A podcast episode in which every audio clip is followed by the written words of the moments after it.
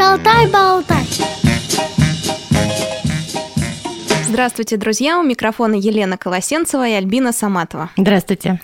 Сегодня у нас в гостях э, Петр Скрипец, детский офтальмолог Клинического института педиатрии. Петр, здравствуйте. Здравствуйте. Сегодня у нас такая необычная и сложная тема. Мы будем говорить о ретинопатии. Петр, э, расскажите, что это такое, потому что многие наши слушатели, в том числе в социальных сетях, просто удивились, когда услышали это слово. Многие никогда не слышали, не знали, не, не встречали. Что такое ретинопатия? Ретинопатия вообще само по себе слово означает нарушение правильного развития сетчатки. Потому что ретина – это сетчатка из латинского, а патия – это нарушение ее правильного образования, нарушение питания, нарушение ее сосудистого скажем, фактора. Вот ретинопатия, если говорить о недоношенном ребенке, возникает как раз вследствие его незрелости, так как раннее рождение приводит к тому, что сетчатка к моменту рождения еще не готова к ее функционированию. То есть она незрелая, она недоформирована. И основная проблема формируется как раз именно в процессе развития уже внеутробном, когда ребенок рождается. Соответственно, чем раньше он родился, тем более незрелая у него сетчатка. И тем меньше сосудов на ней имеется. Из-за того, что питание сетчатки идет неадекватное, сосуды могут расти неправильно и приводить к тому, что и э, внутренние структуры глаза будут меняться, стеклоидное тело, которое заполняет весь глаз, может менять свою форму, свое содержание, свою плотность, и из-за этого возникают тяжи, они начинают уплотняться, а сетчатка появляется, э, сетчатка начинает как бы пролиферировать, то есть это изменяется внутренняя структура ее, появляются внутренние клетки, которые приподнимают ее над поверхностью, и в сочетании двух факторов, то есть тяжи жир в стеклоидном теле и при поднятии стекло... э, сетчатки над стеклоидным телом приводит к тому, что эта сетчатка начинает отслаиваться. А какова доля случаев ретинопатии недоношенных среди... Всех недоношенных? Всех, нет, э, случаев ретинопатии. То есть это... Ну, так никто особо не считал, не потому считал, что но... ретинопатия есть у взрослых. Есть, она связана, и она да, с достаточно возрастными... большая, большая доля, да? И диабетическая а, ретинопатия. Есть диабетическая э, ретинопатия, да. То есть, э, ну, наверное, диабетическая ретинопатия сейчас одна из таких самых э, серьезных проблем в мире, соизмерима с глаукомой или возрастными катарактами. Но сказать, какая доля, ну, как-то сложно сказать, какая доля детей среди взрослых, наверное, так. А среди недоношенных детей в целом? А, если брать всех недоношенных, то риск развития ретинопатии у детей э, по различным регионам, допустим, России, колеблется от э, где-то 15-17% до 46%. То есть зависит от того, какой регион, как занимается выхаживанием, какие методики используются, как рано эти дети поступают в специализированные учреждения и так далее. Поэтому есть разные статистические данные, вот колебания по России вот в таких пределах. Другое дело, что сама по себе ретинопатия недоношенных, она не опасна для ребенка, потому что она, допустим, у ребенка, родившегося до килограмма, возникает практически в 100% случаев. А хуже, когда она прогрессирует. Если прогрессирование до первых двух стадий, там может быть начальный третий, оно тоже не опасно и может самопроизвольно развиваться э, обратно, то есть исчезать с возрастом, по мере зрения, э, созревания ребенка, то прогрессирование до третьей и дальше стадии как раз очень опасно тем, что идет отслойка сетчатки. То есть четвертая стадия это и есть отслойка. Как давно заговорили об этом заболевании, да? Но уже достаточно молодое все-таки. Ну, в сорок втором году был такой исследователь Терри, он описал какие-то пленки за хрусталиком. Поэтому первое название ретинопатии было э, ретролентальная фиброплазия. Такое сложное название. Оно говорит о том, что за хрусталиком появляются пленки. Сначала думали, что это пленки, которые образуются в стеклоидном теле или за задней поверхностью э, хрусталика. А в дальнейшем это оказалось, что это просто отслоенная сетчатка прилипает сзади к хрусталику, то есть смыкается в виде воронки. И в нашей стране э, серьезно о ретинопатии заговорили в начале 90-х годов, когда появились э, начальные методы хирургического воздействия на сетчатку клетчатку, такие как криокоагуляция, чуть позже лазерная коагуляция. А, в середине 90-х стала активно развиваться витриальная хирургия, это уже полостная хирургия. Вот это такая вот действительно очень короткая история. А как вы считаете, за последние допустим, 10 лет, случаи ретинопатии недоношенных а, увеличились или наоборот? Я, мне кажется, что пока особых изменений в динамике не происходит ввиду того, что э, пока, так скажем, идет э, соотношение между развитием хирургических методик и диагностических методик и выхаживанием все более и более маловесных детей.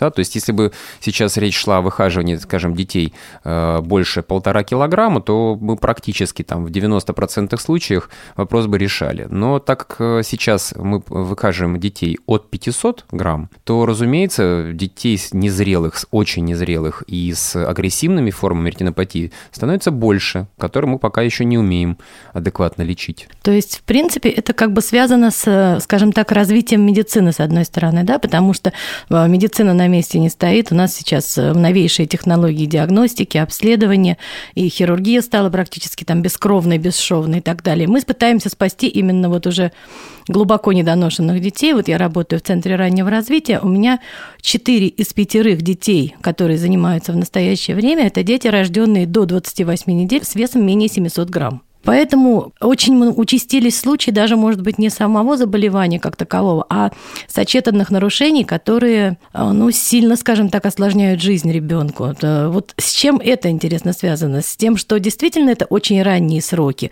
и мы еще не умеем вот это делать?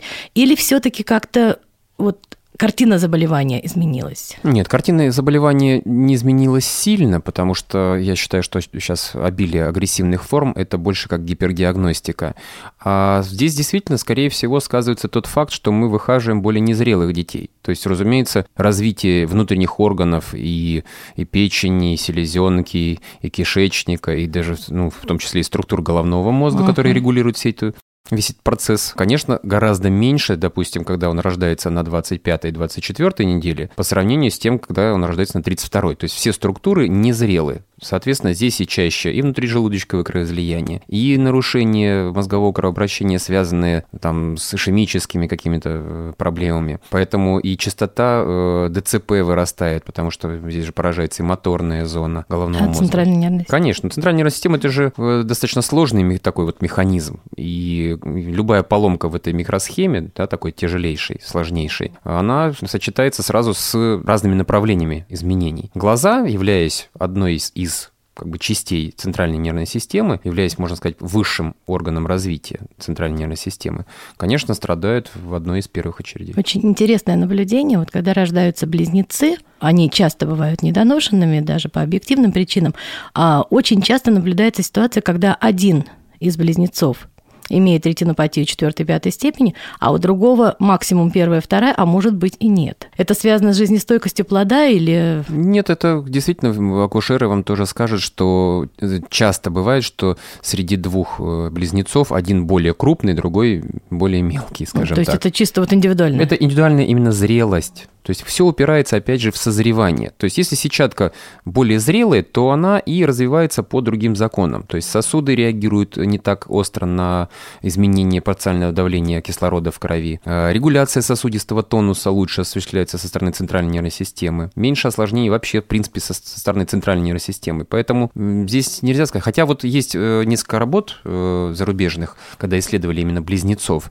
Существенной разницы, если брали одинаковых да, близнецов, угу. то по соматическим, не выявляла. То есть как раз сейчас в мире пришли именно к тому, что раньше считалось, что кислород во всем виноват, там еще что-то, но сейчас пришли к тому, что кислород просто был провоцирующим фактором. Основным субстратом это все-таки является именно незрелость сетчатки. Угу, ну, конечно. Конечно, если мы используем стопроцентные дозировки кислорода, стопроцентной концентрации, то мы усугубляем процесс. Но сейчас, в принципе, система, которая используется для поддержки дыхания, сейчас вот НСИПАП очень такая продвинутая, она использует э, малые концентрации кислорода, то есть почти там до 60%. А во многих экспериментальных работах было доказано, что кислород, э, подаваемый в вдыхаемом возрасте до 60%, почти не вызывает торможение развития сосудов, то есть не влияет как бы отрицательно на ребенка. Петр, а можно подробнее узнать о стадиях ретинопатии? В ретинопатии выделяют в активной ретинопатии, которая развивается у ребенка недоношенного, развивают 5 стадий. Подождите, активная, а вторая какая бывает? Пассивная а, а вторая Нет, это называется фаза регресса, или ее еще называют у нас в стране рубцовой фазой. Рубцовая фаза – это когда э, то, что появилось в глазу, замещается какими-то рубцовыми изменениями. То есть появление тяжей, э, рубцов на периферии, складок сетчатки. То есть может быть какие-то изменения, которые уже никуда не денутся, они останутся навсегда. Так вот, э, активная ретинопатия разделяется на 5 стадий. Ну, вернее, не, не разделяется, а выделяют как бы по стадийности.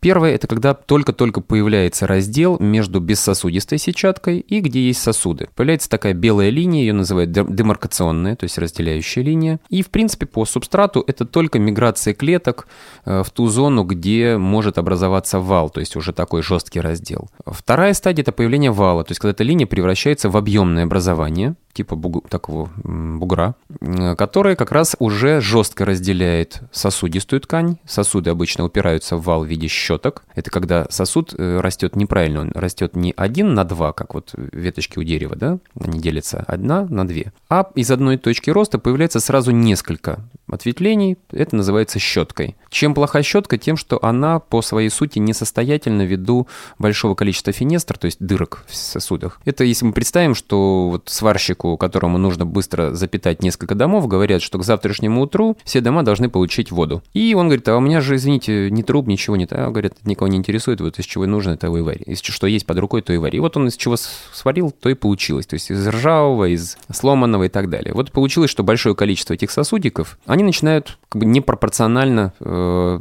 перебрасывать кровь в шунты. Шунты – это когда э, артерия соединяется с веной. То есть не питая ткань, она сразу сбрасывается обратно ну, как мы взяли воду и замкнули ее на канализацию, да, течет вода, и все. И никому от нее ни хорошо, ни плохо. Вернее, плохо от того, что ткань, которая находится вокруг, она не получает питания. Вот эти шунты, они, конечно, для сетчатки очень опасны и приводят к тому, что те зоны, куда должна идти кровь и питать, те не получают питания. За валом находится так называемая аваскулярная ткань, то есть бессосудистая. Вот там огромное количество клеток, которые должны стать клетками сетчатки и начать функционировать. Они, не получая ни кислорода, ни питания, они начинает выделять специальный фактор. Его еще называют фактор роста эндотелия. То есть они как бы подстегивают. Ну, грубо говоря, это те дома, которые до сих пор не получили воду. И они обрушиваются с критикой на этого бедного сварщика и говорят, что вот ты плохо делаешь, и тебя нужно наказать. При этом сварщик что делает? Он начинает лепить еще быстрее и еще хуже. То есть этот фактор, он как бы подстегивает вот этот неправильный рост сосудов. И тогда сосуды начинают э, расти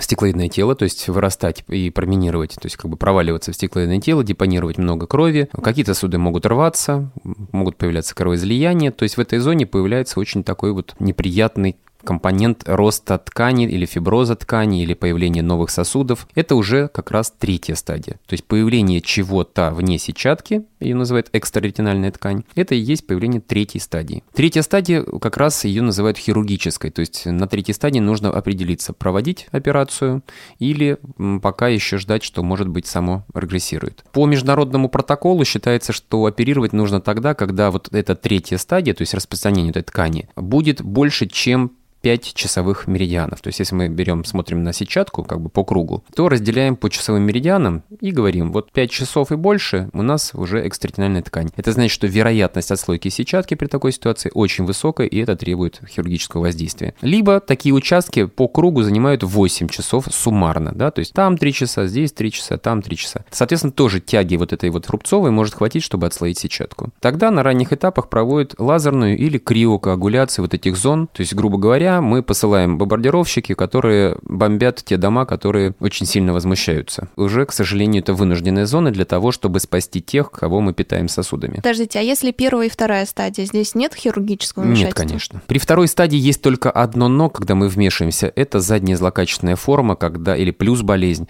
Это э, такие вот именно агрессивные, злокачественные формы самой ретинопатии недоношенных. То есть, если мы выявляем первую или вторую стадию, мы просто следим, что будет мы дальше? Мы просто следим, да, что будет дальше, абсолютно точно. А какие Обычно назначаются препараты, которые уменьшают э, пропотевание э, через стенку сосудов жидкости, да, плазматической, уменьшают выработку этого фактора. В основном это кортикостероидные гормоны в виде капель. То есть она может быть ретинопатией на первой стадии и так и остановиться, и все. Да, и потом исчезнуть. Исчезнуть сама. Да, регресс, вот по данным многих э, авторов, с первых вторых стадий почти 70%. То есть 70% детей, у кого появились первая и вторая стадия, они регрессируют самопроизвольно без нашего лечения. А и все только 25% да. они могут да, прогрессировать дальше. Все стадии проходят одна за другой, или ребенок может уже сразу Это вот при злокачественных формах, да, он может без появления линии или вала сразу начаться отслойка сетчатки. Угу, так, Потому что там стадия. принцип немножко другой, там идет за счет появления жидкости под сетчаткой, то есть так называемая эксудативная отслойка. Ну, это когда а, сосуды только в первой зоне, то есть только-только выросли, дальше не растут, питание сетчатки не получается, идет мощный отек, и она начинает отслаиваться еще в ранней строке. Но агрессивный сейчас мы не берем, потому что это не классическая ретинопатия недоношенных, да, это агрессивные стадии, которые были выделены, опять же, международным сообществом, то есть был конгресс, который выделил вот эти две формы, э, заднюю злокачественную форму и плюс болезнь. Вот. Значит, четвертая стадия – это когда э, тяги хватает для того, чтобы отслоить сетчатку. То есть появление любой э, отслойки в любой локальной зоне – это уже четвертая стадия. Ее делят на буквы А и буквы Б. Четвертая А – это когда она находится где-то вне зоны центра сетчатки, а 4Б – это когда, к сожалению, отслаивается уже макулярная область. Макулярная область – это та зона сетчатки, которую мы с вами как раз и смотрим. То есть это говорит о том, что центральное зрение уже потеряно. То есть о слепоте мы говорим только на четвертой стадии Б? Смотря что понимать под критериями слепоты, потому что сейчас э, понятий очень много. Если брать э, наши старые стандарты, когда слепотой считается меньше трех сотых, то, по сути, очень часто 4 Б ведет, да, к слепоте. Ну, я уже не говорю о пятой стадии, когда сетчатка отслаивается тотально. Вот тотальная отслойка – это уже пятая стадия. А на четвертой стадии как На четвертой мы можем вмешиваться мешает? именно вот в витриальной хирургии. Это когда в полость глаза вводятся специальные инструменты, манипуляторы, удаляется фиброзно измененное стекловидное тело,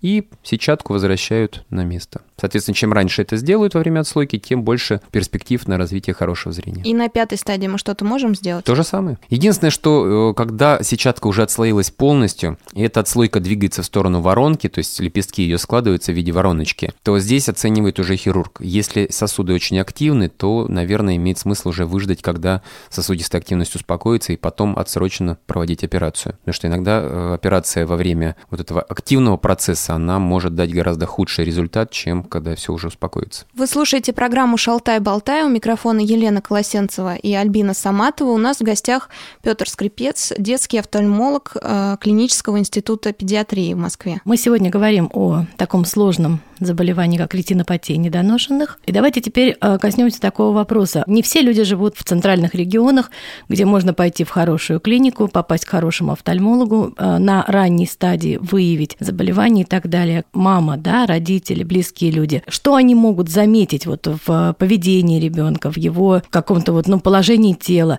чтобы начать как-то бить тревогу? Потому что у нас очень много неграмотных людей, вот, э, и это не их вина. У меня были детишки, которые вот из Якутии, например, они до года не знали, что у них ребенок не видит. Только в год, когда надо было вроде как встать, пойти и так далее, вдруг увидели, что он даже на свет не реагирует. Вот какие предпосылки, какие звоночки тревожные для близких? Здесь, к сожалению, надо сказать, что вот эти вот первые три стадии ретинопатии, они проходят обычно в отделениях выхаживания недоношенных, и поэтому доступ родителей к, скажем, какой-то информации, он может быть только через лечащего врача. То есть, если есть такая возможность, то нужно больше спрашивать у лечащего врача, был ли окулист. То есть, по протоколу международному, э, любой недоношенный ребенок, находящийся в группе риска, а это рожденный меньше 2 килограмм, угу. и на э, гестационном возрасте меньше 35 недель, он должен быть осмотрен окулистом в период, начиная с 34 недели ну, я имею в виду постконцептуального uh-huh. возраста, который считают уже дальше. Uh-huh. И самая как бы опасная зона считается где-то от 37 до 39 недель, то есть тогда, когда она действительно может прогрессировать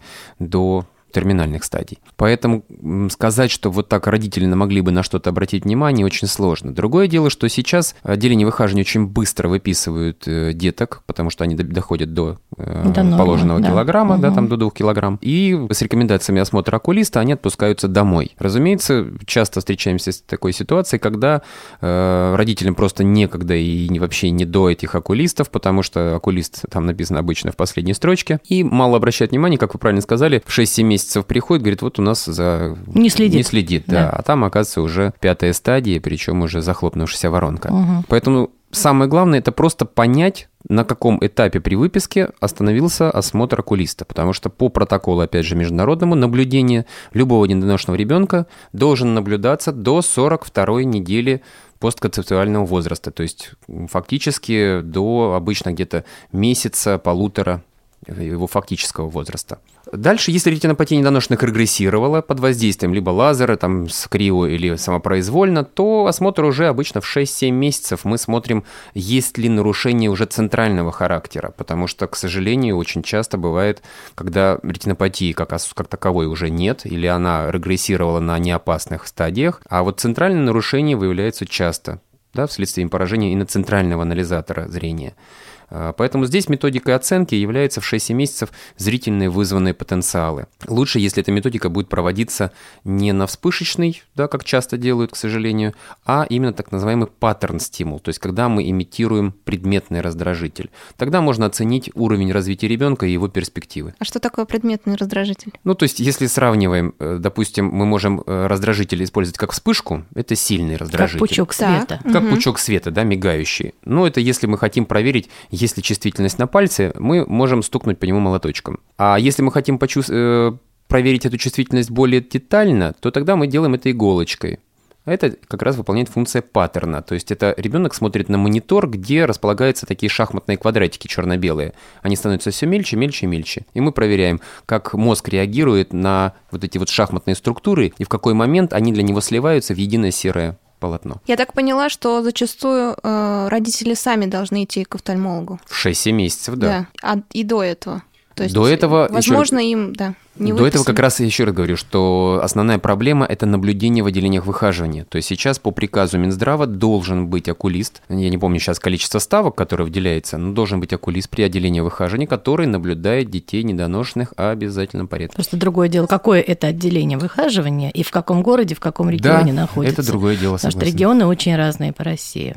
К нам пришел вопрос от слушательницы Натальи. Ребенок в три с половиной месяца начал косить, рассматривать свои ручки и соску вблизи до этого у невропатолога и офтальмолога все нормально. Что делать? Вот это обычно просто какой-то материнский невроз или стоит обратиться к офтальмологу? Здесь бывает двояко. Э, действительно, когда ребенок начинает активно э, работать с предметами, появляется усиление так называемой конвергенции. Это когда глаза сходятся к носу. Здесь важно отличать косоглазие от обычного сведения к носу. Даже если взрослый человек посмотрит на свой нос, у него тоже глаза съедутся. Это не является патологией. Патологией является э, тот случай, когда ребенок смотрит прямо на вас, один из глаз не фиксирует вас. То есть э, можно провести такой банально простой тест.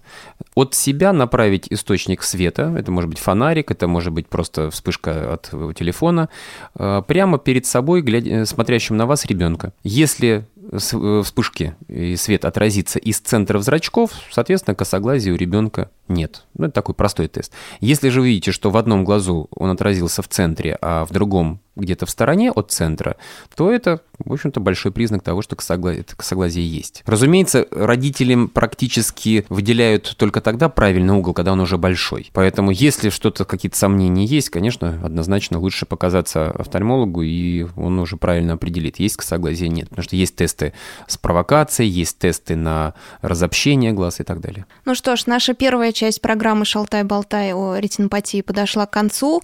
А, с нами был Петр Скрипец, детский офтальмолог Клинического института педиатрии. Встретимся через неделю.